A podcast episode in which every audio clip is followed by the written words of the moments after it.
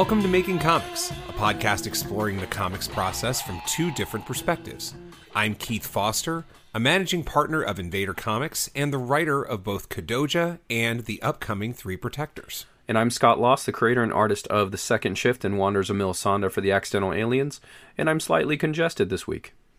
Yeah, and I'm I'm happy that the Sixers just beat the shit out of the Toronto Raptors to go to the second round of the playoffs. Oh, nice. I was just listening to ESPN and they were or or all of the sports media channels and they were talking about is Doc going to blow another one? So Yeah, yeah. So he if if, you if by blow you mean coach your team to a 35 point road victory, then yes, he blew it. Nice. yeah, I mean, I was petrified, dude. You know, you know how these games go. Yeah, it's all about momentum. You you go in and and I w- I made the vow that I wasn't even going to watch it, just you know, on account of my heart condition. Actually, I don't have a heart condition. It's called watching the Philadelphia 76ers. but but then, sure enough, I was following it on the drive home, and then I. uh what did I do? I I immediately get home and then I'm watching it. I just watched the whole fucking thing. And and you know when you when you're tense and you're tense and it's it was a great game. Like Philly was there from the jump and they were only up like one at halftime. Oh wow. Okay. They went on a 37-17 run in the third. Game over. And they had this glorious like 14-0 run and the crowd got quieter and quieter and that's always delightful. So anyway, it was great. It was great. Uh, you know, it's it's such a catharsis when your team actually wins and they they it, because it's not about joy, it's about absence of fear. I don't know about any of this this season, Keith. I don't know what you're talking about. You're like, no clue. well, the Lakers took a year off. They got relegated to the to the A- ABA. yeah. Yeah, yeah. Okay, let's uh, let's do it. Uh, what are you drinking, man? Okay, so I strangely enough, I managed to go through all of my beers. Uh, we had a family party. We brought a four pack there. I drank one of them and or two of them, and I left the other two behind. It felt weird taking two beers back home.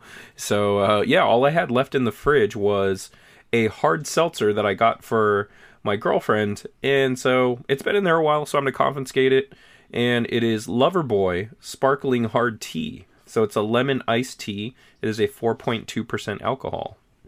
Is it like a band tie-in? Does it does it tie to the band Loverboy? Oh, I don't know. That's what the logo looks like.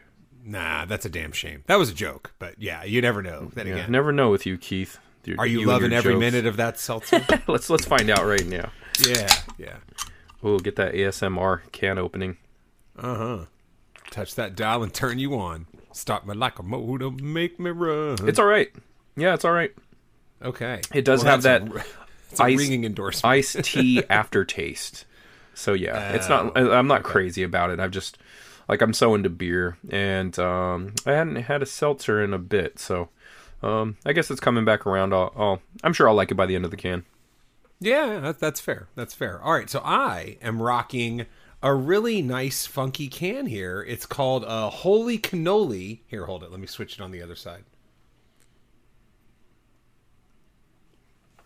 Holy Cannoli Baltic Porter. Um, and I've I've had a couple spots where I've bought some beers recently. Oh, this was this I picked up. I was confirming where I got it. Uh, I picked this up at the. There's a great uh, individual um, liquor store, uh, you know, like 30 miles from me in Costa Mesa called um, Hi-Time, and Hi-Time has an amazing beer selection. That's where I found limited release Harlands. Oh, like, nice. They they basically get every Harland or almost every Harland that your beer club club friend gets. They just they don't know what they're getting. You know what I mean? Like when I was talking to the cashier, I was like, "Wow, this one's rare. You know, I, this is like a limited release." He's like, "Yeah, we love Harland. They like us. We just tell them give us everything, give us everything you can." You know, and uh, but anyway, this is there. It is a it is a Baltic porter with uh, vanilla and cream. Uh, and a finish of cocoa, ice cream, graham crackers, and nuttiness. Ooh, that sounds says. really good. It is excellent, man. And uh, so it's 8.5. And the nice thing That's is that double it's, mine. It's, it's got this. It's got the desserty thing, like all of those insane dessert porters. You know that I had a couple months ago, kind of through the winter. It's got that same vibe, except it's lighter because it's a porter, which is nice. So it's just the. It's like the same flavor, but it's cleaner. Interesting. Um, so yeah, I, I might try to track some more of these down. They're very very good. And again, that that perfect eight percent of alcohol punch that that makes life delightful. I was going to try to make you jealous today, um, so I, I stopped into the comic shop and I grabbed my pull list, and as you know, um, Societe is right next door, and I knew I was out of beer, so I was like, "Hey, I'm going to pop into Societe. I'm going to grab a crowler, uh, which is a canned growler for you guys out there that don't know, of the Madam, which is mine and Keith's favorite when we go to Societe, and." Mm-hmm. I, I got it in the car and I realized, oh, this is 32 ounces. So I wasn't going to open it just to drink, you know, half of it because uh, I do have another family event this weekend. So I was like, okay, I'll just bring that there, and uh, went over to this this hard iced tea instead. Oh man, that's very nice of you because crowlers in general, those things, it's like you're supposed to drink them as soon as possible. I think it has like a three day limit. Yeah, oh, okay, gotcha, gotcha. So anyway, well, that's fun, and uh, and this is a good time to mention that I'm going to be down there next weekend because it's free comic book day at SoCal. So uh, we will be tabling, and hey, that already passed, and and as usual, we we made all the money. Mm-hmm. So it was it was amazing, all of it. Um, all of it, all of it, and then we we went over to Societe and threw down a beer as well. So uh, so that was also very delicious. That is definitely a, a, guarantee that that happened for sure. so uh, all right, let's get to it, man. What was the first thing you did this week? Uh, the first thing, uh, I guess, the first major thing was San Diego Comic Fest. Uh, hence my nasally voice because everyone loves the comic crud, the thing that you get when you go to comic shows um, and especially since the mask mandate is is gone for indoors. So I didn't have one on, and as did most people. There were some people with masks on still, as as people are likely to do, and that's a okay. Um, but uh, as a penalty for not being a little more cautious, because I am fully vaxxed and um, you know boosted and everything, but I still got the con crud, and that's something that Yeah. comes around with conventions when you're meeting a ton of people, you're all sharing the same air and shaking hands and all that good stuff. So um, San Diego Comic Fest just passed. It was really fun. I enjoyed it. Uh, I got to meet a couple of people that listened to the pod. That was super cool. And um, yeah, got some instant feedback, which which is awesome. You know, like actual artists, creators talking about the podcast. So um, very cool. Nice. Is there anything that's worth sharing right now, or is it just what what we should expect from feedback? Uh, what we should expect from feedback, but it was, uh, you know, just a nice word of like, hey, um, you guys really go in depth on how to make comics, so I really appreciate it. It's helped a lot, so that's great That's to hear. awesome. Yeah, I love hearing that. I, we've gotten a couple of messages, you know, on our social medias saying about the same, so it's always pleasant to hear that we're doing our job and you guys are learning Yeah. some information when you listen to the pod, and um, there's always a mention of the beer in the basketball talk, which we appreciate. Yeah, and that's and and I'm sure that delighted everyone when I led with the Sixers, which by the way is now like their their their next series may have ended already for all I know, but at this glorious moment we don't play basketball for 3 more days and I just get to soak in this victory, which is always nice. Indeed. But yeah, man, that's cool. Yeah, man. Uh, it, how- it, oh, go ahead. How was the turnout? How was the turnout in general? Like, what was the show like, just from a fan perspective, from a table perspective? Not not sales or anything. I don't care about that. But like the turnout, the vibe, the energy, uh, the attendance, that kind of stuff. Well, I'm going to offer all of that. Um, the attendance was good. I think it was slightly down from what it normally does, and um, and that could still be the fact that we're on the tail end of this COVID thing and people are still wary, and that's a okay. So obviously, take care of your health first if you feel like you're in danger. Um, the so the Comic Fest crowd tends to be an older crowd. It's a lot of diehard comic fans from back in the day. There's obviously, you know, uh, every age range goes to the show because parents, grandparents, whoever's bringing everyone along. So you get a nice mixture of people. But I think the attendance was slightly down. As for like the vibe, when I would, so I was in small press, and every time I would go visit some of the other aliens in Artist Alley, the Artist Alley vibe was buzzing. It was a nice feel. I went into the um, the sales floor area of the convention during the show a couple of times, and that was buzzing. And in small press, it was not buzzing. So unfortunately, we were in a bad area of the of the show. Like, so you think of it like this: you walk into the front of the hotel. To the left is the sales floor. To the right is Artist Alley and Small Press. However, Artist Alley is a straight shot. You just keep walking straight, you you run into Artist Alley. When you get to a certain area to the right, you have to turn left to get to Small Press. A lot of people missed us. A lot of people just didn't see us because they're like, "Oh, hey, here's the rest of the convention," and they go about their way. So, unfortunately, Small Press took a hit as far as uh, foot traffic goes we're just in a bad location and you know i talked to uh, alex who was the guy it was the guy running small press you know comic fest is the accidental aliens home convention so you know we know a lot of the people that work there and so it's easy to talk to them about what's going on you know it's just like okay we're paying a little more than you know a lot more honestly than artist alley um, yet we are in a worse spot and strangely no air condition. The rest of the hotel had air condition, but not the location we were. So we had like a worse spot, paid like, I don't know, four times the amount, and had no air conditioning, no traffic. So it was kind of like, wow, this kind of is the pits. Uh, strangely enough, I made what I normally make there. So um, I it turned out okay. Every like at the end of the at the end of the convention, it all turned out okay. Money wise, mm. it was good. Um, however, I have way more product than I did last time I was there. So my hopes was I was going to blow my old total out of the water, but just the location and all of that, it affected it all. So, you know, yeah. location, location, location, just like real estate when you're buying a home, when you're working in the convention floor, that matters. So, um, bad yeah. spot, but turned out okay for me. Or like when the Sixers beat the shit out of Toronto. Location, location, location. Sorry, I, am not going to squeeze that in there. Although, hey, can I bring up something real quick yeah, before uh, uh, you on the on the on the all bullshit episode? if people are interested in going back a second time, what I would like you to pay attention to is that early on in the podcast, Scott mentions that if you took a drink if you took a drink, it's either if you took a drink or take drinks every time Keith says bullshit, you will be in great shape. When I heard that, I made a concerted effort to not say it again for the rest of the episode.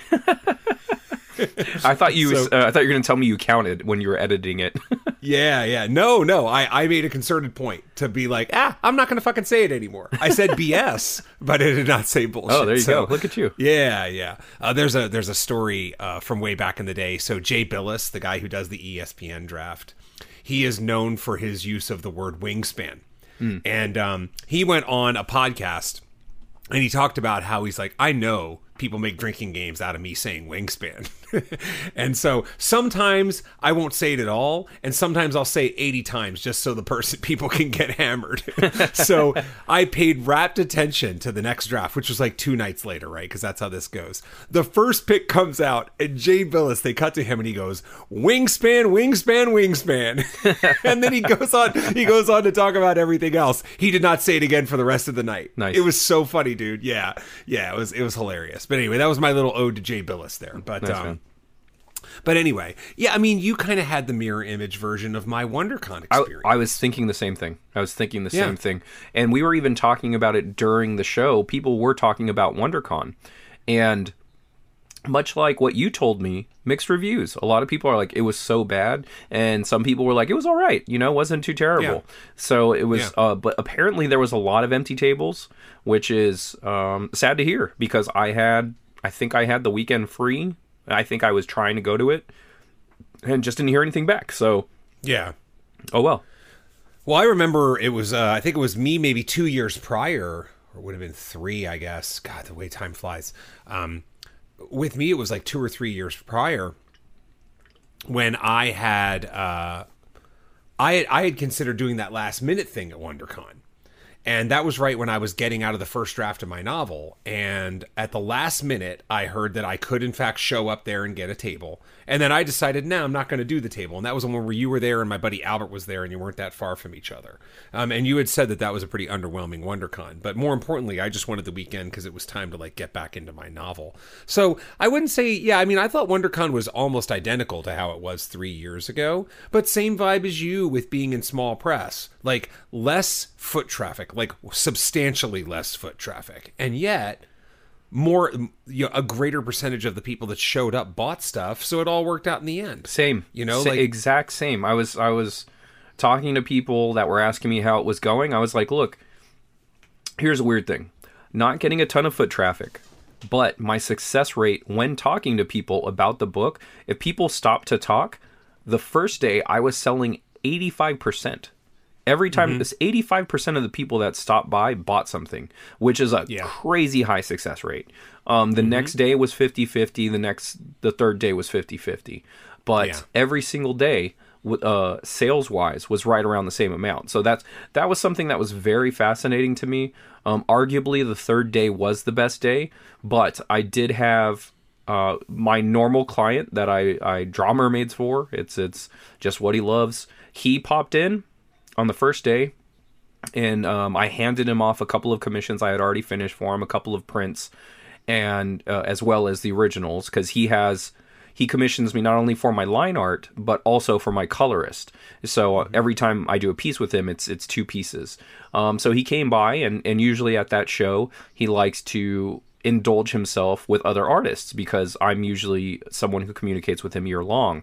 And so I said, "Hey, you know, I know you always you know commission everyone else which is which is awesome. But hey if you got something quick and and you don't have anyone for it uh, like i'm totally cool to do it. So if you want it done this weekend just let me know. And so he goes about his day and and before the day is done i would say halfway he comes back he goes hey did you really want a easy commission? I was like yeah. So um, I ended up finishing it by the third day on Sunday. I, I gave it to him. So you can argue that commission was done on the Friday, or you can argue that since I completed it and gave it to him Sunday uh, and got paid Sunday, the that money goes to Sunday. So that's how I looked at it. If you minus him, almost all three days were identical, minus give or take 10, 15 bucks, and then you put his commission where you want to. So um, overall, it, it ended very nicely, and uh, he actually gave me another easy take home commission um, Oh, that I could knock out in like two days and then then send it his way. So it's pretty cool. Good deal, man. Well, that's very cool. That's very cool. Um, my things this week are sort of small, so uh, so maybe we'll we'll just get to the meaty meat of the episode quicker. So after a long layoff, I finally reviewed the script to Animals. So Animals is a story told in ten chapters. The first eight are pretty much done. And where I am with chapters nine and ten, where I was with chapters nine and ten, was uh, I, I'd sent them to Mike. I'd sent the script to Mike and said, "Hey, take a look at this."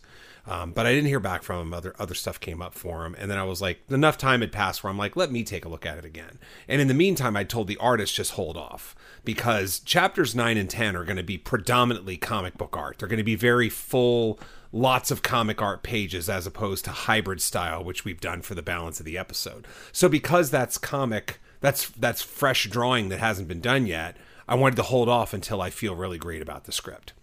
How many issues is Animal? Is it ten, or how many how many chapters do you have in each issue? So the the question, and maybe this is a workshop thing. I we don't know if it's going to be issues or a graphic novel. I will say that after the Three Protectors experience, my preference is to make it individual comics and then release them in a trade personally. So with Three Protectors, it was like a 66 page graphic novel. And in hindsight, I think I would have liked to just release that as two comic books, two bigger comic books. With Animals, it's probably going to end up being about 70 pages. And I feel like that's just a short gra- graphic novel, or I can make it three comics. So we're still going to have some more conversations about it, but I'm inclined to want to make a comic. So I think if it's anything, it's either going to be a short graphic novel, like 70 ish pages, or a three issue limited series, something right around there. All right, on, man. Sounds like a plan. Yeah. Um, all dependent on how quickly the pages get drawn and put out there is always how I think that that's the mindset of how you're going to put out your product. Like, how quickly can I get it out? Yeah. and you know how quickly can this artist give me those pages? Yeah i actually had a, a similar conversation with uh, one of my studio mates uh, rodney anderson jr he was next to me at small press which i kind of feel a little guilty about because on the first day he comes over to say hi to me and i'm like hey man what, what happened? I thought you were going to do small press. And he goes oh, i'm an artist alley and blah blah blah. And he goes yeah i probably couldn't you know I, I too much time had passed and i thought i couldn't get any more so i just did artist alley and I was like, actually, there's tables open. You know, Alex is right there, and um, you know, he's like, all right, man, let's just do it. Let's do it. So he ended up posting up next to me, which was nice because if he didn't do that, it would have been a miserable three days because I would have had no one really to talk to. Um, Yeah. I'm good about talking to people around me, but it's not as natural as someone that's already your friend, you know? Um, unless it's you, like, because me and Ed, when we got seated next to you, it was just so easy to talk to you, and like, we all had so much in common. But that's, Yeah. you know, I mean, but again, that's that's between. a bu- that is a bolt of lightning. You know what I mean? Like I like like our I mean, I have 3 people that that I got placed next to and have hit it off to the point where I call them friends. You're one of them, and obviously we do podcasts together. We hang out all the time. And then there's sort of a drop, and then there's my buddy Albert Wynn, who good friend of mine, great friend of mine, and um, we actually like shared a hotel or a Airbnb for a convention. So I mean, it can happen, you know. And uh, it, so I I get it, but yeah, it's it's rare, dude. It's so rare. Yeah. So so uh, so I got him to be next to me. I told him halfway through the show, I was like, "I'm so sorry, man." He's like, "Why?" And I was like, "Cause I convinced you to come to Small Press, and you could have been in Artist Alley, like with better foot traffic." He's like, "It's all good, man." But um, so in that conversation, we were talking about the book that he does, and um, he's he's a slow artist. He's he's slow at interiors. He's not he's not quick by any stretch of the imagination. And so we were talking about his book, and he had said that he was planning on releasing the whole thing as a graphic novel. Um, he had only had the first issue out, and he's been working on the second issue for for I don't know how long. And um, so he had mentioned that he's like, you know, I think I'm just gonna just do a graphic novel and release it all at once. And so I basically told him, I said, look, man, I was like, I heard your plan because he had told someone and then he told me. Um, I was like, I don't look. If you're set on it, obviously this it's your path. You can do whatever you want to do, but you and I aren't the fastest artists. So if you don't put a comic book out, like when are you going to put this graphic novel out? When are you going to complete every single issue of this? How many years is that going to take you? Five years, six years, ten years? So just we don't I don't know how long it's going to take you to draw that. I don't know you know how long it's going to take you to draw that. So for that X amount of years, you're not going to have a new comic book out. I was like, but if you release single issues, you'll constantly be able to say, hey, I just got this issue out. I'm working on the next one. If you don't put anything out, everyone's going to, everyone that knows you is going to have issue one for for however long and and are they going to wait around for that next for the for the rest of the volume or are they just going to wait around for the next issue so it's definitely something to think about and i think he is thinking about it um, but you know, for you artists out there, if that's something you're looking to do, like, look, I understand the trade paperback, the graphic novel, it's a better sales item. You can pitch that a lot easier to people. It's a complete story or it's a complete part of a story that you're selling off to someone. But if you take forever to draw it, write it, put it together, whatever the case is, X amount of years that you're not going to have product out in the field when you're doing these conventions. So if you have returning customers going like, "Oh, hey, do you have the next issue?" and it's 5 years later, they're probably going to give up on that series because as far as they know, they're never going to see the rest of it again, you know, and when they Right. finally do, how invested are they going to be in those characters? I don't know if I've mentioned this to you. So here's the thing Animals is a story told in 10 chapters, with the exception of lettering, okay, which does not take long. The first eight chapters are complete. Oh, wow. Like, I could, I could, I could, I could throw up a Kickstarter tomorrow for release date in like July and get it done because all it is is lettering, you know. So now that you know you're you're talking me into making this a, a- three issue limited series. Because again only the final issue isn't done of the three. And given how the indie comic world works and hit, given the fact that keith does three properties i mean three protectors is going to come out and that's almost going to be like an annual kind of thing. Because it's it's a longer thing it's a gra- it's meant to be small graphic novels. But animals, I mean, you could again, you could just say do comic issues and go from there. And again, it's eighty percent done. Why don't I do something with it? So anyway, um, that's you know, I'm I'm I'm a little torn on that because I also, I mean, I, I want to have new stuff out there, and you know, I want I want people to know me for more than the guy who writes Kodoja, you know. But uh, but anyway, so so with that, here's the other thing too. The the comic market is sort of at odds with itself because graphic novels are what people care about who want the story. But in a lot of ways, single issues are what stir the drink of the comic market. You know, what have you said a billion times on this podcast? You're a single issue guy. I personally get single issues whenever I can, unless it's just so unattainable where I'm like, fuck this. And that's the difference there for you and me. We split at Ice Cream Man. You know, for Ice Cream Man, I'm like, this is too fucking much, dude. I'm just buying trades for 15 bucks a pop, and that's good enough for me. You know, but in general, if I have the choice to buy comp- single issues or trades, like I might miss out on a complete story, and I'm like, oh, this trade collects single issues. Let me try to get the single issues. I'll do that all the time. So single issues are where the heat's at. Single issues are what people like to buy on the on the promise that the comic's gonna become a, a, an IP that gets optioned somewhere. You know, it's always the comics. So um, so anyway, yeah, you're you're you're definitely talking me into just doing some single issues. So and and to your point, if I do single issues, then I can release Animals One by the fall convention circuit. I mean, I could do it sooner. But if I did it sooner, then I'd be stepping on the toes of um, Three Protectors, which seems silly. You know, like why would I want to do that? I'm I'm now cannibalizing my own sort of bandwidth because you want to time it so that you always have something new to talk about. And and honestly, it's more it's it makes your pitches at the table at conventions a little more diverse as well. You can talk about one property and you can just look at their face and see if it's something they're interested in. It's like, okay, is this grabbing them at all? This one doesn't yeah. seem to be grabbing them. Okay, let me switch it up. Let me talk about this other book. And mm-hmm. you can see the difference in their faces like when when you're talking about different properties. So you can kind of go like okay this is the one that's getting them so let me hard sell this one a little bit more. Totally.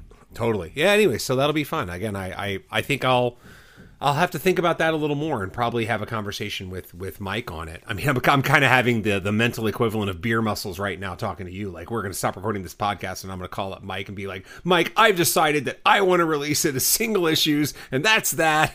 you got you got to have that whole process play out in your brain in a calm moment, and then go from there. But yeah, you got me you got me thinking that single issues may be the route as well. Nice. Um, but anyway, so yeah, that was. Uh, that was sort of my first thing. So uh, I actually we never got to the first thing, which was I went through it, I edited it, and uh, and I really like it.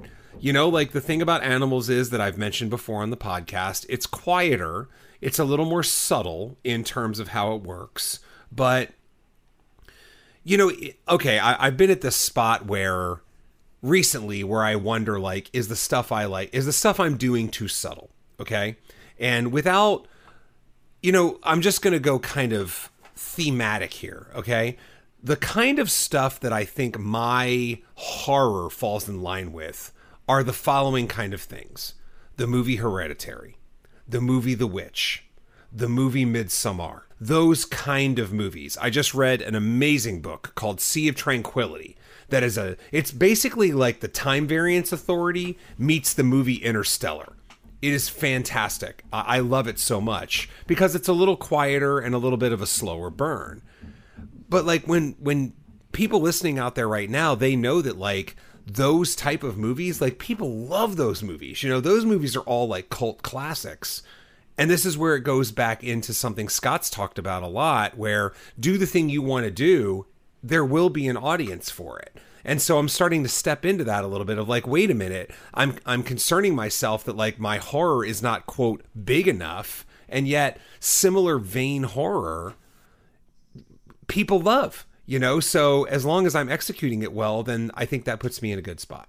So anyway, uh, I I liked it, and I sent it off to Mike for final review, and then after that, we can start. You know, I can send it over to the artist, and uh, and hey, maybe after this conversation, we'll end up turning that into a nice three issue limited series or something like that. So, what was your uh, second thing? I am moving along quickly on Wanderers of Melisande. I was actually thinking for a little bit I was going to fall completely behind, and Death was just going to wipe the floor with me since we're in our race to finish our issues.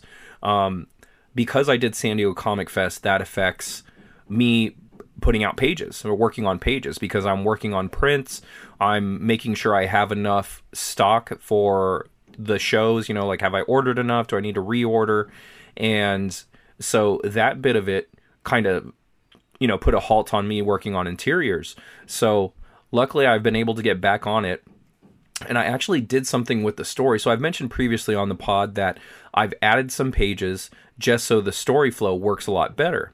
Well, what I discovered when I was working on the last pages were I have a great stopping point and I had missed it. So there is a fight scene at the end of the third issue and I realized I can save the whole fight scene for the next issue. So I can actually trim two pages off technically one because I have to add a uh, reveal as the last page. So I trimmed off I trimmed off three pages of story. Um, one I had already finished, so I had a completed page for for this issue that I'm not going to use anymore. And uh, so that's kind of frustrating in itself. However, I can always use that always use that in the next issue. So so that's a positive. Um, and there was two pages that I have not touched yet. So I was able to shave off three pages, two untouched, one finished, and then add a splash page in as the reveal shot for the end of this image.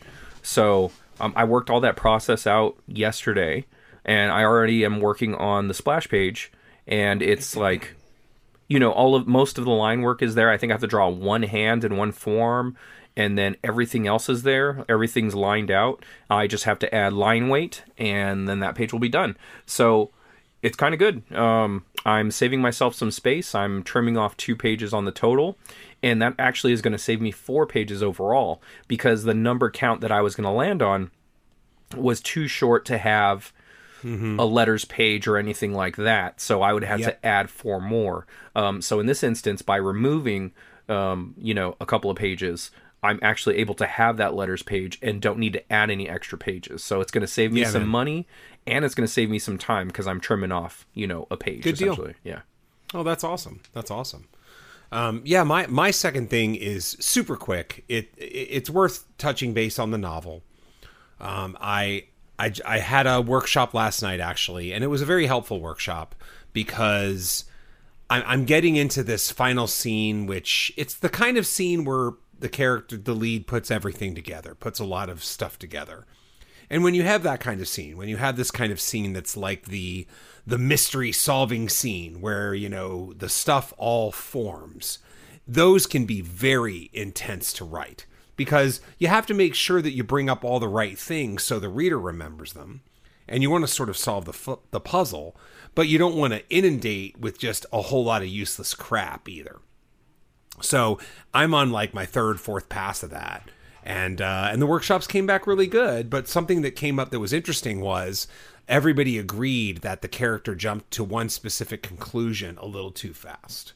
And while it's not a comic thing, you know, it's my second thing, so I might as well bring it up in case somebody out there is writing novels as well or writing prose. That there's always this difference between author brain and lead character brain right? Because I'm the author, I'm the god of the universe, I know absolutely everything that happens. And that can be particularly difficult in certain spots when the lead character is piecing together stuff because the author knows everything. So sometimes it can be very hard to have that disconnect between the author, aka God, and the lead character and what they know. You know, so this was one of those cases where they all agreed that the lead character jumped to a conclusion a little too quick and that there's a way to draw that out a little bit more. So I thought that was an interesting note, and it's a kind of thing that, hey, maybe it does have an application in comics. I'm not sure. I know it would in in the in the event of mysteries in any format. That's a great note I think to take is that you know you got to you know differentiate between God author and lead character slash main character slash narrator and make sure you're not conflating the two yeah it, it definitely happens in comics it's something that ed and i have talked about um, you know it's like i thought like on one of the scripts i thought I was like, "Hey, are, they jumping to this conclusion? Like, where's where's the lead into this? Where in this episode or issue does do they get this type of information?" And Ed points it out to me, you know, so it can happen, but this mm-hmm. this very important for the proofreading end of it. You know what I mean? So the yeah. workshops just like they're proofreading your story. They're they're finding the holes and what needs to be fixed and all of that. So yeah, it definitely happens in comics all the time. Yeah, I mean, and, and to to use an example we've used before, an example my buddy Martin brought up a whole lot, uh, Chekhov's gun right? The the question with the element of Chekhov's gun is always for to use a movie term, how long do you hold the camera on it? You know, like if you have something that the reader needs to know, you don't want to be too subtle about it. You know what I mean? Like you don't want to have some element to solve a mystery be like a vial on the butler tray in scene 2 of Murder She Wrote that the that the fucking audience sees for 2 seconds and then it comes away. And then when you bust that out at the end it's like, "Oh, but the butler had a pair of scissors on the tray." And that mattered. And it's like you're expecting an audience to remember a two second glimpse of a pair of fucking scissors on a tray as a critical thing, you know. But on the other hand, you don't want to like have the camera just like scissors. I watched something that was kind of like that, where they concentrated on something like scissors, and you're like, oh god, they're gonna stab them with scissors but there's mm-hmm. also something right next to the scissors. So it, yeah. it, does it did that intentionally where they held it on the scissors for a second too long, and mm-hmm. it goes, oh fuck, like those are coming into play. It was so blatant that they did that. That's getting used, and then totally. So when the scene comes up, and they reach towards the scissors, they actually grab the pin next to it. And then so it oh, was oh, okay. like, oh, I see what they did there. It was Look like intentionally yeah. misleading you, thinking you're going to use this one thing when it was actually something else that was in the scene. So I, I yeah. kind of like stuff like that. But yeah, it's yeah. how long do you hold on that image and, and all of that. Yeah. Yeah. How, I mean, how long, it, it, again, it's just, it's, it's, it's both a writer and an artist question right? Because as a writer you want to make you you want the balance where you're making the reader work and you're not hand holding and you're not but you're also not whisking by the thing and counting on them to just pull some shit out of their ass like you're basically doing. And as an artist in comics since you're controlling the camera that's going to be something too. I mean, again, imagine if during a critical scene of a comic where something happened, all of a sudden the the writer, uh, the the artist pulls like a page out of Japanese comics and then just has a triple repeat panel of something, and you're like. Well, that's obviously important. you know, like you could be glaringly obvious on it. So it's always about finding that right calibration point on what to do. Absolutely. Yeah. So, hey, we did this before, which is kind of funny. Um, even though I'm the host, uh, it's time to get to the main topic of the episode. And uh and yeah we're gonna go at least a, uh, another week or two on this maybe more. We'll see how it goes. But the hardest part of making comics and we are part duh so even though i'm the host you're gonna i'm gonna go ahead and turn it over to you. And you're gonna read off some things and we're just gonna kind of rhyme off the dome and and chop it up and and see what happens. All right. So this is all stemming from an open-ended question that i asked on twitter uh, what's the hardest part of making comics? So I got a ton of responses in, and so we're just gonna go read people's responses, what the hardest thing about making comics is for them, and just chop it up, see see what comes of it, and uh, hopefully this will be worth listening to. So uh, the first one is from at Joe underscore the astronaut. I think the hardest part for me is pitching it to people. I like to work with tough subject matter, and some folks aren't quite ready to believe that there are readers who need this perspective or that it's too controversial to sell well. Well, wow. I mean, without without context to that, I'm not sure. That like that almost sounded like two separate things. Can I hear that one more time? I think the hardest part for me is pitching it to people. I like to work with tough subject matter, and some folks aren't quite ready to believe that there are readers who need this perspective or that it's too controversial to sell well.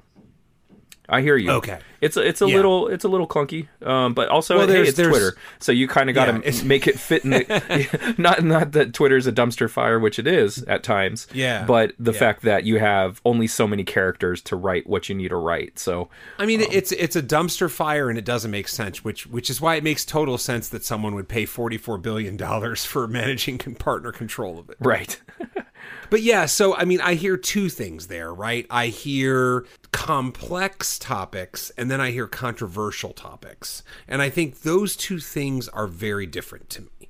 You know, um, if if we just eliminate the controversial element of it, I think that's what I'd like to do for my answer. Because pitching something, pitching a complex topic is not easy, but I also think it's, and I get it, it's a hard part of making comics, but I also think that that's sort of the challenge that you heap on yourself if you want to tackle something that's a bit more dense and complex. Hey, if that person's listening to this podcast, then all I can say is that people like Carl Sagan and Stephen Hawking figure out a way to pitch their ideas to people that aren't as smart as them and uh, and maybe we can all take a page or two out of that book and figure out a way to take complex things and turn them into a pitch that's digestible or even better take that complex thing take a couple elements of it and then have that be your pitch. You know the entirety of the story doesn't need to be the pitch. It just needs to be a hook. You know that's that's almost what the pitch is. It's a hook. It's a way to get someone to ask you well then what or wow or, or or for them to think wow i really need to buy this so i can understand what's going on and get deeper into it you know you can have a complex thing but that doesn't mean your pitch has to be complex it just means that the story itself is complex I think that's a great answer. I wish that was the answer I gave online. So I was answering these questions as as much as I could. I didn't want anyone to feel left out or unheard. So I was definitely responding to a lot of people. But that's a great response. You're your whole story doesn't need to be inside of your pitch. It needs to be a quick elevator pitch. Drink up every time you heard us hear to say the word, yeah. pitch there. Um, bullshit, bullshit, bullshit, bullshit. Drink up for last episode. Right, wingspan. and um, yeah, so so working on your pitch is definitely something we've covered here.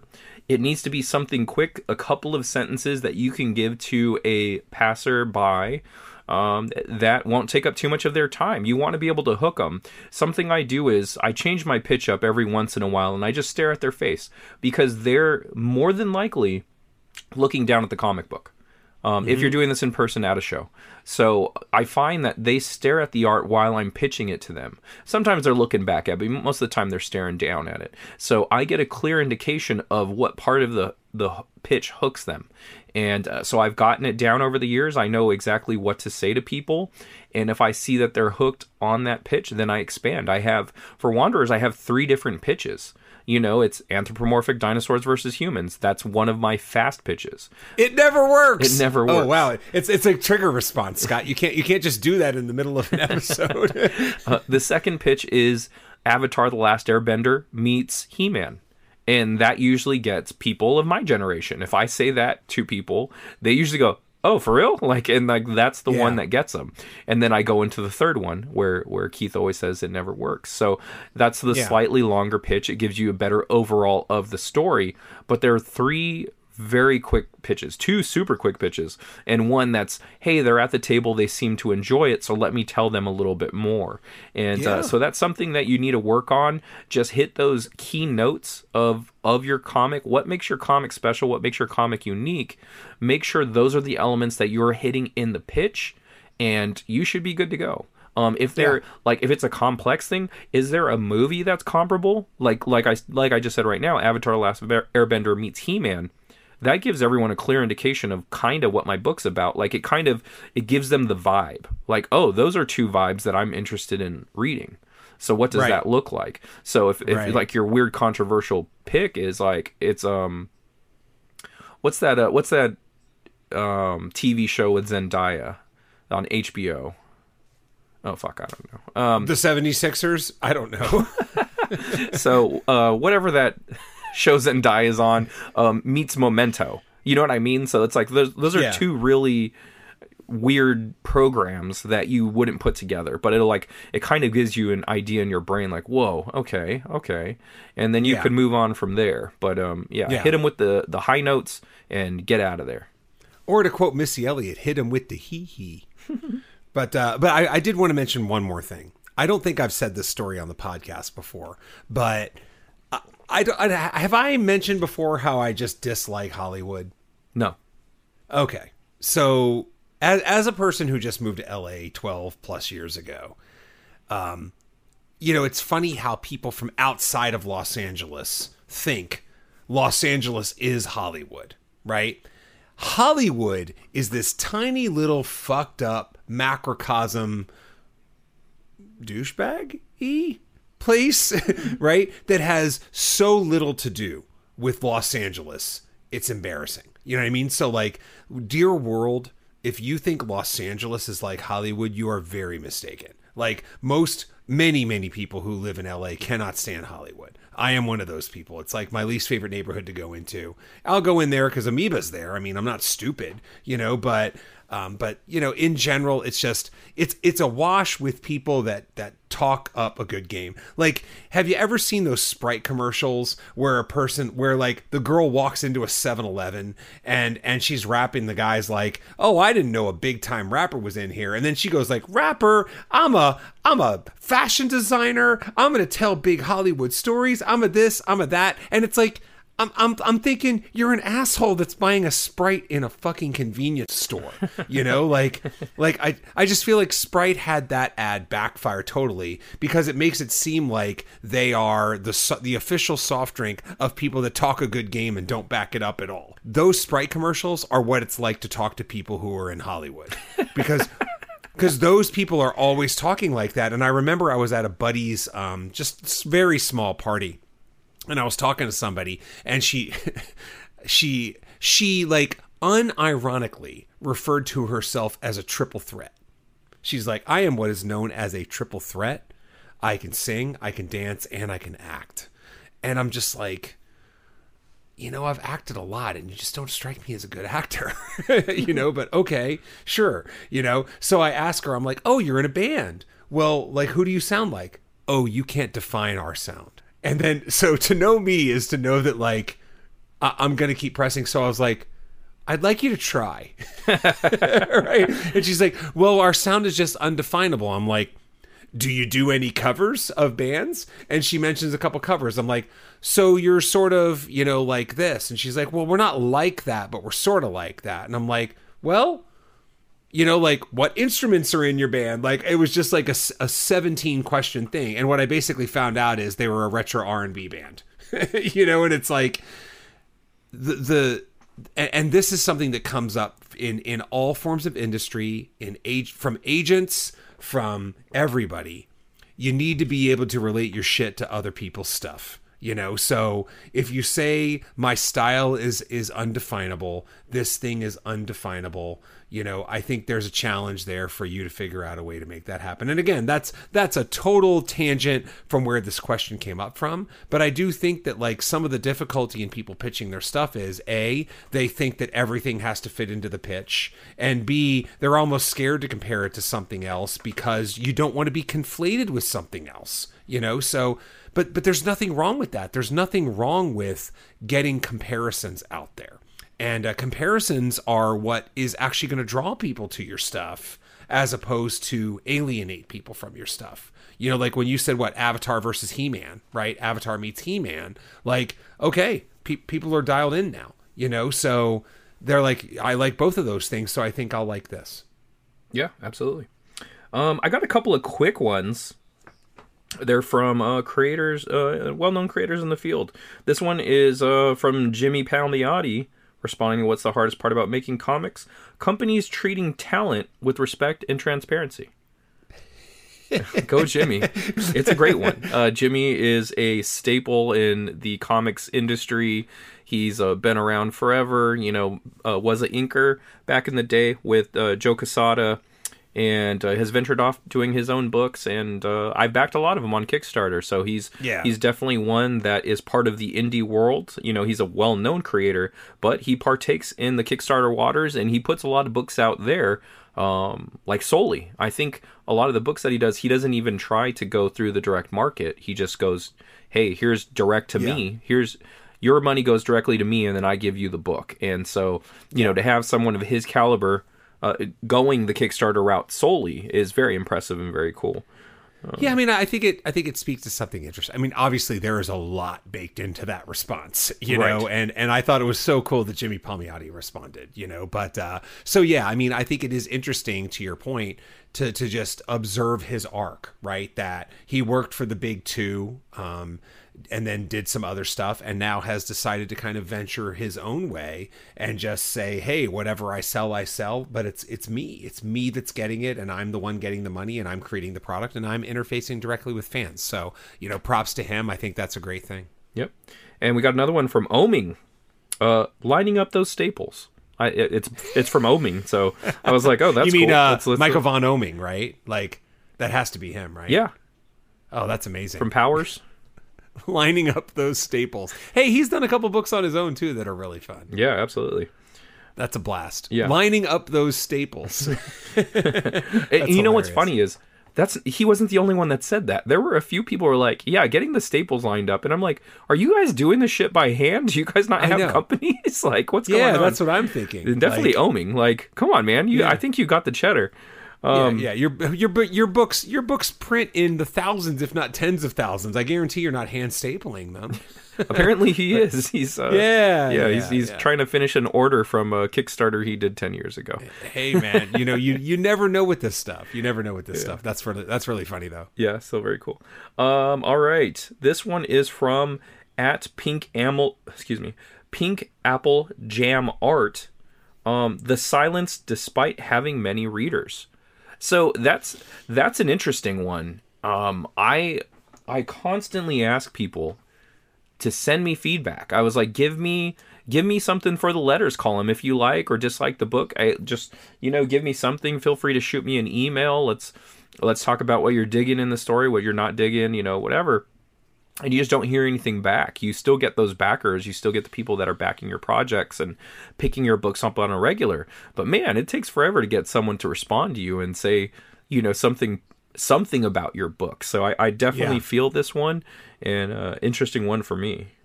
Yeah, I mean, I, I think that's that's a brilliant one in a lot of ways because I also do not get a lot of direct feedback on the books, you know, um, and it's the the best feedback that you can get in a lot of ways is just the sales. Um, I mean, I have plenty of people that buy ish buy volume one and then I see them two years later and they buy volume two and it's like, oh hey, how's it going? You know, that kind of thing. And obviously we both work a lot of conventions. You you wish you could remember everybody by name, but you know a familiar face when you see it. You know, and you're like, oh yeah, yeah, you're familiar. And so if they buy like volume two, and you're like, oh well, hey, that was that was that was really cool. But uh, but yeah, you're not going to get a lot of that that that inner interfacing. You're not going to get a lot of that feedback because the the truth of the matter is a very very small percentage of people is going to interface with you or, or interact with you, and uh, that's just sort of the way it is. You know, that's that's why conventions are fun because that is that. I mean i've i've mentioned that before about conventions that conventions are the great time where you actually get to get out there and and talk to people and interface with people.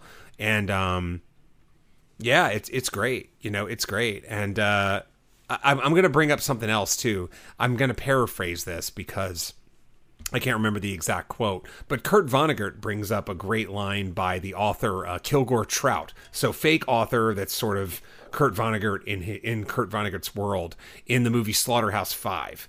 And when somebody goes to see Kilgore Trout, they they visit him and they say, "Hey, this is a I, I'm a huge fan of your novels, whatever." And he's like, "You know, that's great. Like I almost never get feedback from everybody, anybody. You know, I just sit here, write." uh, out my window and make love to the world and never get any feedback from it. and it's like that. For, that's such a great Vonnegut line, you know. But uh, but I think that that's something we can all relate to. You know, we just sit in our quiet place or in our studio, and and we love that little feedback. And God knows we all chew the ears off our spouses, our friends, our kids, our close acquaintances, and the and what's awesome is they're all here for us. You know, so while interfacing with fans is awesome and you know it's it's great when it happens that's sort of the solitary nature of making this you know? You you sit around and you create a product and the thing is that fans are interfacing with that product they're just not interfacing with you. Right. you know your your job is to make a book that goes out into the world and then allow people to interact with that book however they want to interact with that book. But unfortunately they may never interact with you because they're just interacting with the book. So anyway it's it's it's a it's it's the breaks. It's the way this industry is. And uh, and hopefully over time you end up getting a few at least a few little bits of feedback that uh, that keep that machine humming Absolutely. Yeah, the return customer is some of the best feedback that you are getting without getting words. Um, I actually, uh, funny enough, last time you were in town, we were at SoCal Comics, and you were like, "Hey, I'm finishing up. I'm gonna go pay for these. I'm like, yeah, I'm almost done too. And I had just so happened to see a couple of people staring at the accidental alien spinner rack. And so I pitched them. I said, "Hey, just so you guys know, I actually do these books, like these these series here. These are my series out of out of the ones we had on there." And they're like, "Oh, really?" So I was talking to them about my books, about what they were about, and they were really interested in the um, uh, Drawtober turn fully formed comic issues. So they ended up picking them up, and I ended up seeing uh, two of the people, two of the ladies that bought the book, and and she was at so uh, San Diego Comic Fest, and she showed up. She had her mask on, so I didn't I didn't recognize her. You know, I only met her the one time, and I said hi. Or I was like, oh, she, she's like, I already have these ones. I was like, oh, you so you have some of the series. Which issues do you have? And she goes, I met you at SoCal, or SoCal Comics. And I was like, that's right. So we got to talking. And so she's like, yeah, I was hoping you were going to be at the show. And so I said, well, these are my newest issues. I'm I really like this story. She's like, okay, I'll get this storyline. So she grabbed issues nine and ten, which is a two part story, and nice. so that was that was great feedback in itself because she saw me randomly at a sh- at a at a comic shop. I pitched her on on the process of the Drawtober issues, and she loved it, and she came back for more. So that was that was super cool. Um, and I actually had another guy come by. I was sitting there with my buddy Ramel. Ramel had stopped in and he was sitting with me behind the booth. We're chilling out, and this guy walks up to the booth and goes, "Scott lost," and he was pointing at both of us. He didn't know who was who, and I was like, "Oh, that's me." And he just stuck his hand. Are you the cops? you the fuzz man? You got to tell me. You wearing a then wire? It's him. It's him. He's yeah. He's yeah yeah. Look at him. He's got a beard. Um, yeah. So he stuck his hand out, gave him a handshake, and he goes, "I bought issue volume one of Second Shift at SoCal Comics, and I loved it. He goes, Do you have the second volume? And I didn't hear volume, I heard issue. So I started pitching him oh. on the whole series, like all the singles and stuff and all that. Right. And he goes, No, no. He's like, No, dumbass. Yeah, he's like, Oh, I don't mess around with single issues. I, I just do the trades. I was like, Oh, you said volume. That's right. So that's something we talked about a, a few weeks ago. And it's something that I realize I need to get on is putting out that second volume. So as soon as, yeah. soon as issue three of Wanderers is done, I'm definitely hopping on that. So, um, but yeah, man, uh, some good feedback. Some people just coming by the table looking for that next issue or that next volume, and and that's some of the best feedback you can get. Yeah, and there's a great line out there. I don't know who said it. It might even be un uncredited, but um, there's a line somewhere that says, "I could live for one week on one compliment." Yeah, I mean, again, the feedback is few and far between, it, man. And you ride high. Get it. Yep. You yeah, ride high on exactly. it. It carries you. It makes you excited to create more. I know that that's the case for me. If I get some positive feedback, I'm I'm high as a kite, and I want to just keep yeah. on working. Yeah, exactly. Um, the next one is marketing in a super dense arena. So I actually wasn't sure what they meant by that, and I responded with, "If you mean at convention, that it's a that's a." Let's try that. He again. means he means being encased in an atom of uranium two thirty eight. Um, yeah, that's science jokes because see, it's a dense molecule. It's that's a dense element, and that's why that's funny. um, so I mis misunderstood. I thought it, they meant at conventions, and so I had mentioned trying to find like pitches and angles which make your book sound unique. And uh, they were like, "No, no, conventions are pretty smooth. Industry people are a captive audience. I mean, the marketplace itself, a literal sea of books, web web comics, self-published stuff, small press, and indie stuff. Marketing can be arduous. There is so much of everything everywhere." And yeah man, if that ain't the truth, you know, like everyone goes, "Oh, have you seen season three of you know Narcos or something like that?" And you're like, "No, I have a thousand things to watch." There's just yeah. so much good of everything. You know, the fact that people can put together their own books, put it out into the world. Um, some people will just never find it. You know, some some product is so good out there and no one knows about it because there's just too much good shit that you're competing with. So I really feel yeah. this one. This one's a great one. And um, yeah, marketing in a super dense arena is is very tough. You know, like we've mentioned, even at even at shows, like for me, I have a superhero title and I have a fantasy title. Um, Keith has a giant monster comic. So Keith's fan base is like dialed in. He's going to get 95, 90% of of the giant monster crowd because it is such a limited crowd that those people will be drawn to that pick it up. If they dig it they'll keep picking it up. Me on the other hand um, wanderers is very easy to pitch but second shift is slightly harder to pitch because it is a superhero comic. You know like when you're working a convention floor the majority of the convention is superhero stuff. So how do you make it unique? I tell people it's a story about minimum wage superheroes it's slightly misleading because that makes it sound like they're getting paid to be superheroes. They're getting paid 15 mm-hmm. bucks an hour. But hey, whatever gets them to stop at the table and take a minute, then I can pitch them the whole thing. And whether they lose interest or gain more interest and find it interesting and they pick up the books, so be it. But you have yeah. to get that, and this all comes back to the hook. You got to get that hook and try to lock them in. So, but as far as me having a book out on the shelf with you know the 50 other comics that came out that week it's tough. The the best thing you can yeah. do is make your cover the most eye appealing eye catching thing out there and hopefully people will give it a chance and pick it up. Yeah i mean I, I would just add one little addendum on there which is understand that you should be in this for the long haul. And uh, and the the longer you're in it for the more likely good things will come to you because that's how this works in such a cluttered marketplace with so many really good things, great things competing against your great thing. Persistence is is is your best tool. You know, I, I remember hearing that. I remember hearing that on a, like a radio station when I was ten, and a person just whoever it was on this radio station talked about how persistence is the thing that that pays off the most, and I I, I took that to heart and I agree with it. Persistence is the thing you know out of all the traits out there the one that that's going to pay off the most and it's still a very low percentage but it's the highest percentage out there is just being persistent and sticking to it yep put your product out there put as much of your product out there just overwhelm them with the product you know i have yeah. so many books at my table people just kind of stop because there's like oh shit that's a lot of books and they're just yeah. some one of them catches their eye you just kind of try to follow their eye line, see what they're looking at, and, and try to talk to them about it and hope that works out. Again, this is convention stuff. That's how I deal with, and that's primarily how I distribute my books. My books are distributed at comic conventions or sold online, and so, or you know, through Kickstarters. So you just gotta have the most eye appealing cover you can to try to get those people. Yeah, uh, Brenenche Casper, I'm sorry about that. Um, this is probably more of a me problem, but I spend way too much time on the individual page layout. Uh, doesn't help that I have a bunch of self imposed rules as well. Um, oh, that's one. That's all for you, Scott. Yeah. I'm just going to sit back and listen. Okay.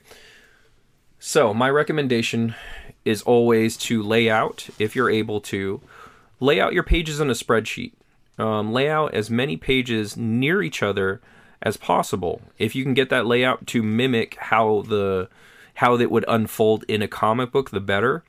And uh, make sure your flow is good. So that's something to take into account for when doing your layouts. But you know, it's okay to take your time, but just don't get stuck. And definitely don't redo pages over and over and over again. You it's it's a vicious cycle. Yes, is there a is there a better way to lay this page out? Probably, maybe, maybe not. Maybe you nailed it. So it, that's something that can happen every single time you lay out a page. So just don't get stuck in those traps because before you know it, 10 years have gone by and you and you're still laying out those pages. You know, you got yeah. you got one book out. So that's don't do that. You want to you want to move it along and the more you do this, the better you'll get at it, the easier it'll become. So, um, do a layout, do two at the most, I would say, and get it going. Make sure make sure the composition is good, the flow is good, and those are the the high notes. And then you know try your di- directional devices after that, and hopefully it'll all work out. Um, and uh, you know your your books will get stronger with every issue that you do. Yeah, I'm going to use a, a, a phrase I've heard in the corporate world. Don't let perfect get in the way of better. Just be better.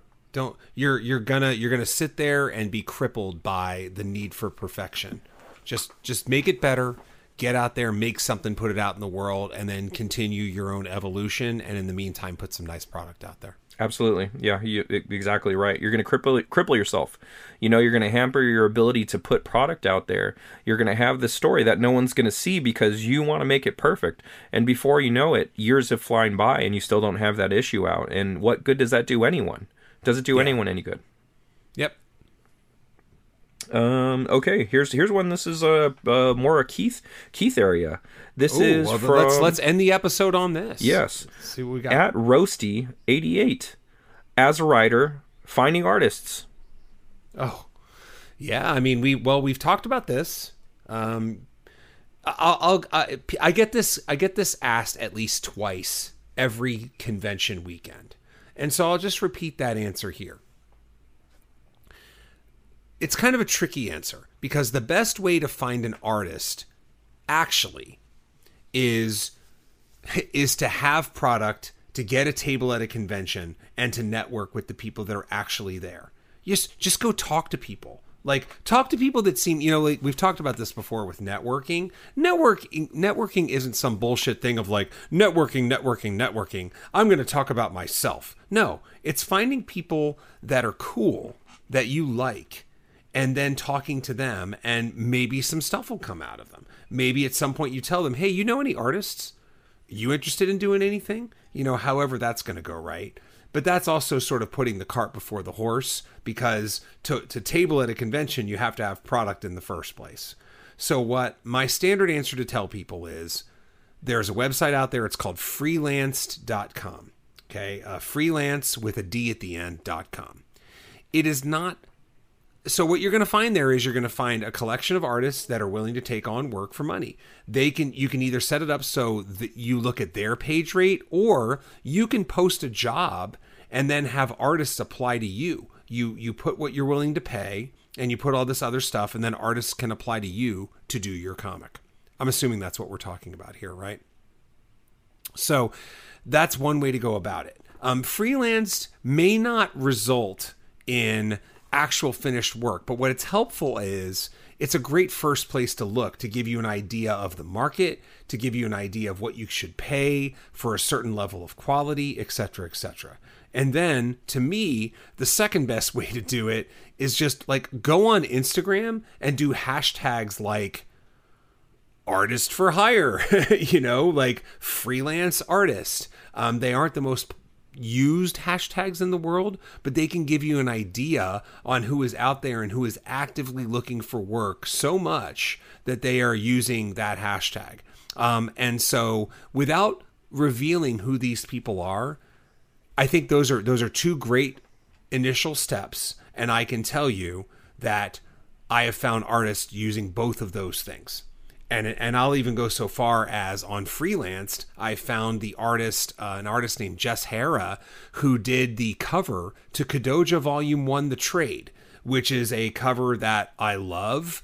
Um, it's just got this cool semi-painted kind of thing. It's a striking cover. It's it's it's a version. It's an artist interpretation of of the lead character Jennifer Cruz just staring right at you, and she's got big eyes. Oh yeah, the whole that's a killer like, cover. Yeah, yeah. So that's Jess Hara, and Jess Hara also did another piece for me. Um, I mean, she must have done it six years ago, and I am happy to say that that piece is going to get repurposed into a character in Three Protectors in the future. And I ran that by Lance, and Lance was like, "Oh my god, that is a cool ass idea." So I can't wait because there's going to be a day where I get to use that other piece of art by Jess Hara for a cover, and I'm very, very much looking forward to it. But that's probably still a year and a half out in the future. Nice but, man fun stuff. And again, those are those are just the ways to start, and uh, and that'll help you along on your journey, and uh, and hopefully you find somebody. So good luck. And I also mentioned uh, to them directly on Twitter, uh, check Facebook. There is so many Facebook oh, yeah. groups where it's writers looking for artists or creators looking for work, whether it be artists looking for writers, writers looking for artists, uh, inkers, letterers, colorists, etc. So make sure you're checking Facebook groups. There's definitely uh, a plethora of them out there. And I know a couple of my artist friends who actually get regular work from those groups. So there's artists looking for work. You just got to find them. So if you're uh, on Facebook or you're not on Facebook, get on there and start looking up comic book groups. And, and hopefully you'll find someone that's good for you and will work at the rate that you're uh, that you have available for them. So that's something that you also want to put up front in in your description. I mean, that's that's what I would prefer, and I did that when I was finding my colorist back in the day. Um, I forgot. I think it was like Gutter Zombie or something like that, and it was a weird title for a website, but it was where you could look for artists, colorists, etc. And one of my buddies turned me on to that site, and that's where I found my colorist.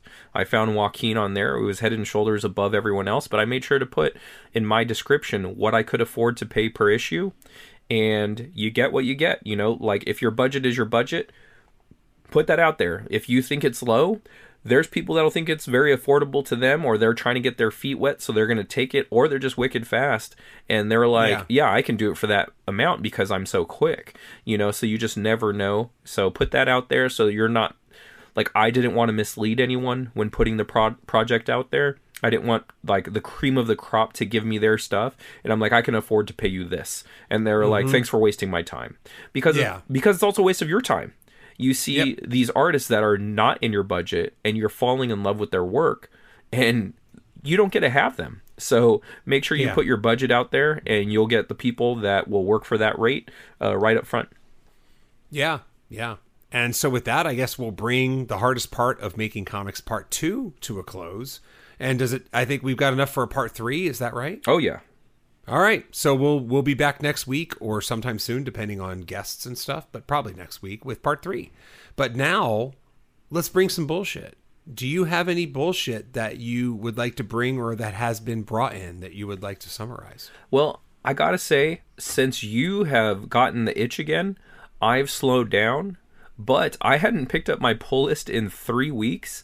Ooh. It, yeah, man, shit. I just dropped like 116 bucks and I'm like, man, comics are expensive. Like, yeah, I think I picked yeah. up maybe 20, 25 books or something like that, and it was like, man, uh, 20, 25 bucks would have been 20, 25 dollars, you know, yeah. when you're younger.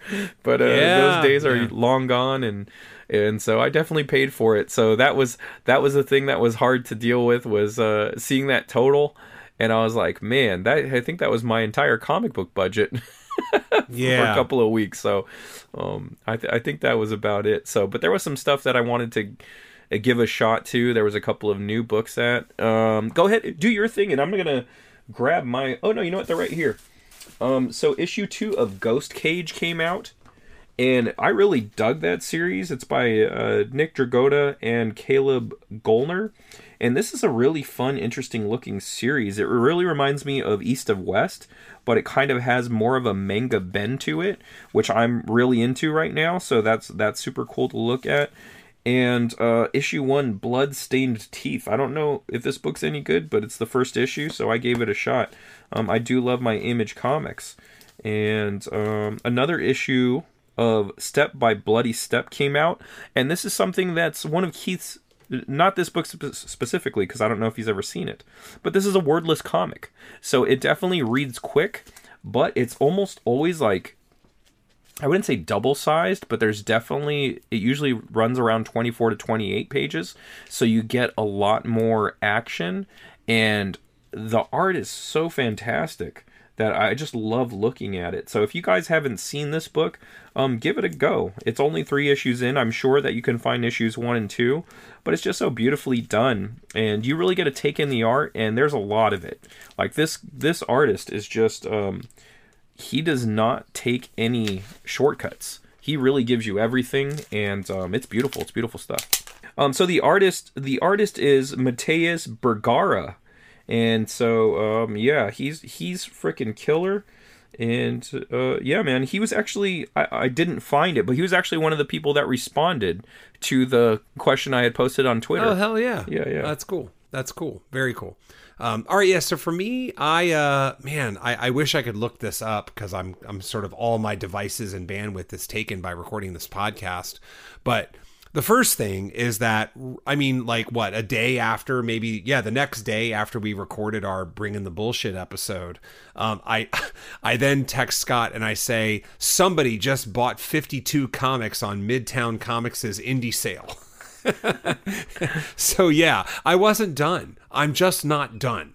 So uh, yeah, all kinds it's of like cheap. it's like drugs, man. Like Yeah. you you you get off, you're clean, you got your chip, you're doing well, and then someone Yeah. just gives you a little taste, and that's all you Yeah. need, and you're now you're you know blowing people for for comics in the back alley. Yeah, yeah, and the, the the line I sent to Scott via text is, um, "I'll just I'll just take that seat next to you in the circle, thank you." but but uh, but but the thing is that like this this starts. Here's how it starts. It starts in the dollar bins because you go to a comic shop and you try some stuff. And where a lot of this started was that Houston Dollar Bin at Bedrock Comics, where I got King of Nowhere 1, and I got um, another book that I'm not mentioning because I'm still trying to collect them, and I got Lucas Stand, and then before you know it, I, I went on eBay and got the remaining issues of Lucas Stand's second series, and then on Midtown they had the first Lucas Stan series at like two bucks an issue, and then you're like, well, what else looks cool? And then you've bought another couple first issues, and it just sort of begets itself, you know. Now I will say I'm very pleased with the books I'm getting. You know, I think Gary sent some a note to Scott and I because we just have that three man weave going as a, as an open chat sometimes. And he had posted a video where a guy went to Mile High Comics and just bought gems in his mind. But his mind of gems was like cool, obscure comics. Right. And so he dug through the dollar bins at Mile High and found all these crazy, obscure kind of indie books and things like that and it really gave me an idea of like yeah that's a great way to dig for comics. You know that's how i used to dig for records. I mean it's it's always fun to dig against your want list but it's also fun to just find a bin dig through it and just find stuff that's super cheap that's also super cool looking and you can take a chance on it because it's a buck sometimes less. And uh, that's really unfolded into some nice stuff. And how this gets treated on the tax forms at the year end is how I treat it. It's inspiration, right? Like you just never know where ideas are going to come from or what dumb little thing is going to make its way into your story. So it's been a blast. I have spent far too much and I do think it's waning. Although here's the thing, man, the comics are waning. And then uh, earlier in this in this episode, I mentioned how I just read a book called Sea of Tranquility I, I hope I am getting the author's name right, but the author's name is Emily St. John Mandel. And I loved this book so much. That's uh, Howie That- Mandel's wife. Is it really? I think you're making fun. You're you're making that. Yeah, she's she's younger looking. She's younger. He likes him young. Yeah. Okay. Well, maybe he got that don't, money. Don't. Yeah. Yeah. Um. Anyway, so the book is phenomenal, and it turns out that she's a really popular uh, uh, current author. And as a result, I looked up a couple of her other books and I read the synopses, and I was like, dude, these two books sound cool too. So guess guess what I did? Okay, we're gonna see how this works because there's a book that she did from like last year, and you can get a first edition hardcover for basically cover price, like twenty bucks. And then there's another book that she did from 2014, which it turns out is a television series right now. It's called Station 11. And Station 11 also sounds really cool. So I was looking at Station 11, I was like, I feel like I should just buy these books sight unseen because if I love this book this much, I'm going to love these other books. And then that led me down a rabbit hole of why am I buying this current edition of Station 11? Let me look up how much a first edition is. Oh. So a first edition of Station 11 is $1,000. Oh wow. I am not spending $1,000, Scott. No. you know. And it turns out that Not the first Galactus' edition first appearance. yeah, this ain't Galactus's first appearance exactly. so it's like but it turns out that the first edition of Station 11 was a UK version. It has a different cover and it has a far superior cover in my brain. It is totally my aesthetic. But it came with a comic book. Oh. I did I'm still not getting it, right? But here's what's interesting. I was like, okay, well, I really like that UK cover edition. So I'm going to take a chance. So I, I looked up, I did a Google search for like UK cover, hard UK hardcover Station 11.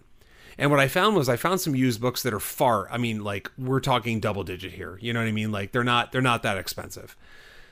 And, and I, and one of them on like, so Abe Books is one of these many sites where a bunch of sellers just put their shit up for sale, you know, like Amazon Marketplace. That's what Abe Books is. Okay. There are a bunch of places like this. Like Hip Comic is a comic equivalent where you just have individual sellers listing their shit for like a, a, a sl- very small commission when the when the thing sells. So I found this UK version. It wasn't that much, and it's used, and so I grabbed it. And here's why I grabbed it.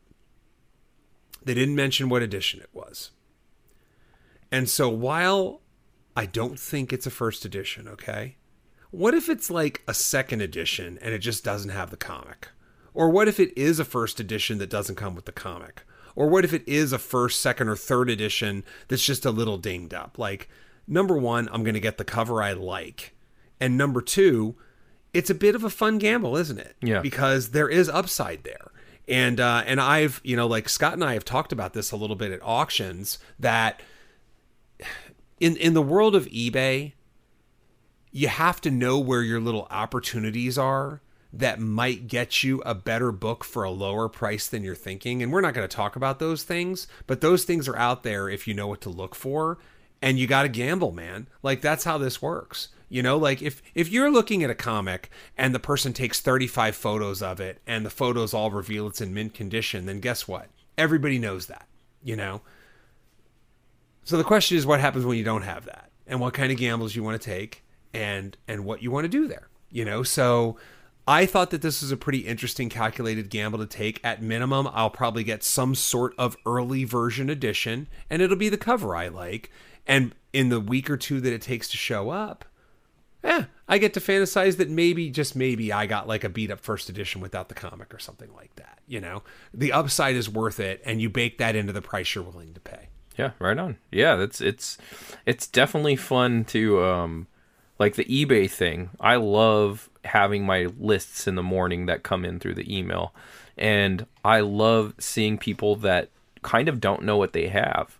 Yep. It's just like, okay, I have this on my watch list as soon as it comes up. If it's a good price, I'm snagging it. So, you know, whether you're shaving, you know, a couple of dollars off or $10 or $20 off, it's like part of the excitement. So, Yep. uh, very cool, Absolutely. man. I hope you I hope you sneak a win here and it's like a, a just a slightly beat up first edition. Yeah, I mean, I'll reveal it no matter what because I'm happy with it no matter what. I mean, I again, I think it's on like its 13th edition, so I'm sure I can upgrade over the 13th edition, especially if it's a UK print copy. But that's that's for a couple weeks from the future. But for now, we've gone on for a while. So what that means is that you can find me on Instagram at Keith underscore Invader. That is me posting photos of books I like. It's posting some cool quotes that I find, talking about this podcast, posting art from the comics that I write, and all kinds of other stuff. And then there's at Kodoja Kaiju, all one word. That is your one stop shop for giant monster stuff, specifically Kodoja, which is uh, giant monsters meet H.P. Lovecraft. And you could find me on Twitter and Instagram at Scott Lost, S C O T T L O S T, and Facebook.com forward slash Scott Lost. For websites, I have one website. It is keithrfoster.com. There are some pages there on Kodoja. There's some pages on Three Protectors. There's a page on Three Protectors. And then I have links to blog posts as well. And uh, boy, I look to get back to doing that. I do uh, do some reviews for ihorror.com as well. And uh, I link to those on my website. And there's a store as well. So keithrfoster.com, Kodoja, Three Protectors, blog posts, and reviews. And you can find my books at accidentalaliens.com, Second Shift, The Tale of Minimum Wage Workers During the Day and Superheroes at Night, and Wanders of Milisanda, Anthropomorphic Dinosaurs versus Humans. I also do accidental alien anthologies as well as Tales from the Mothership. There are short stories in all of those books. So if you want to get my entire catalog, go to accidentalaliens.com and grab everything that you can get that I've talked about here. I would greatly appreciate that. We also have t shirts and other things on the site that you can get. Um, so go there, accidentalaliens.com. Grab all the books, spend all the money. It never works. It never fucking works. wait, wait, Wait was, we weren't prompted for that. The jig is up.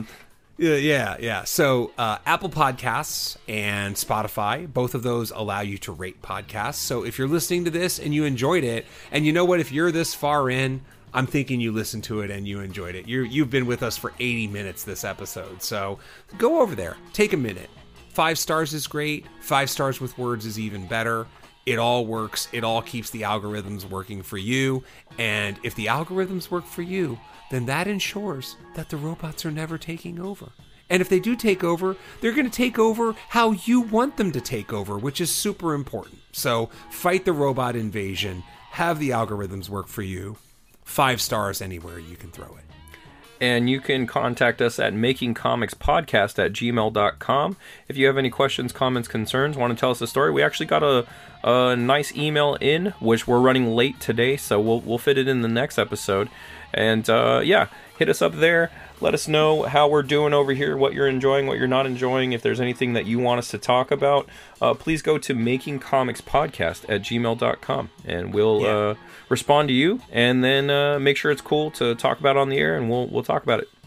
Yeah, and I mean, you don't even need to send us an email because we know there's one thing you absolutely enjoy, and that's the Sixers beating the absolute shit out of the Toronto Raptors in Game Six. Because that's what America demands. You know, actually, Ed, I had sent a note to Ed a couple hours ago when the game was going on, and he just responded back. And I said, What a sweet, sweet evening, Ed. that's what that was my text. And he put, You beat a team and a country. so so yeah, good times. Well good done. times. Well. Yeah, yeah. So uh, so yeah, that's gonna do it, man. Another week in the books, another episode, and uh, I will see you next week. Yay, yay.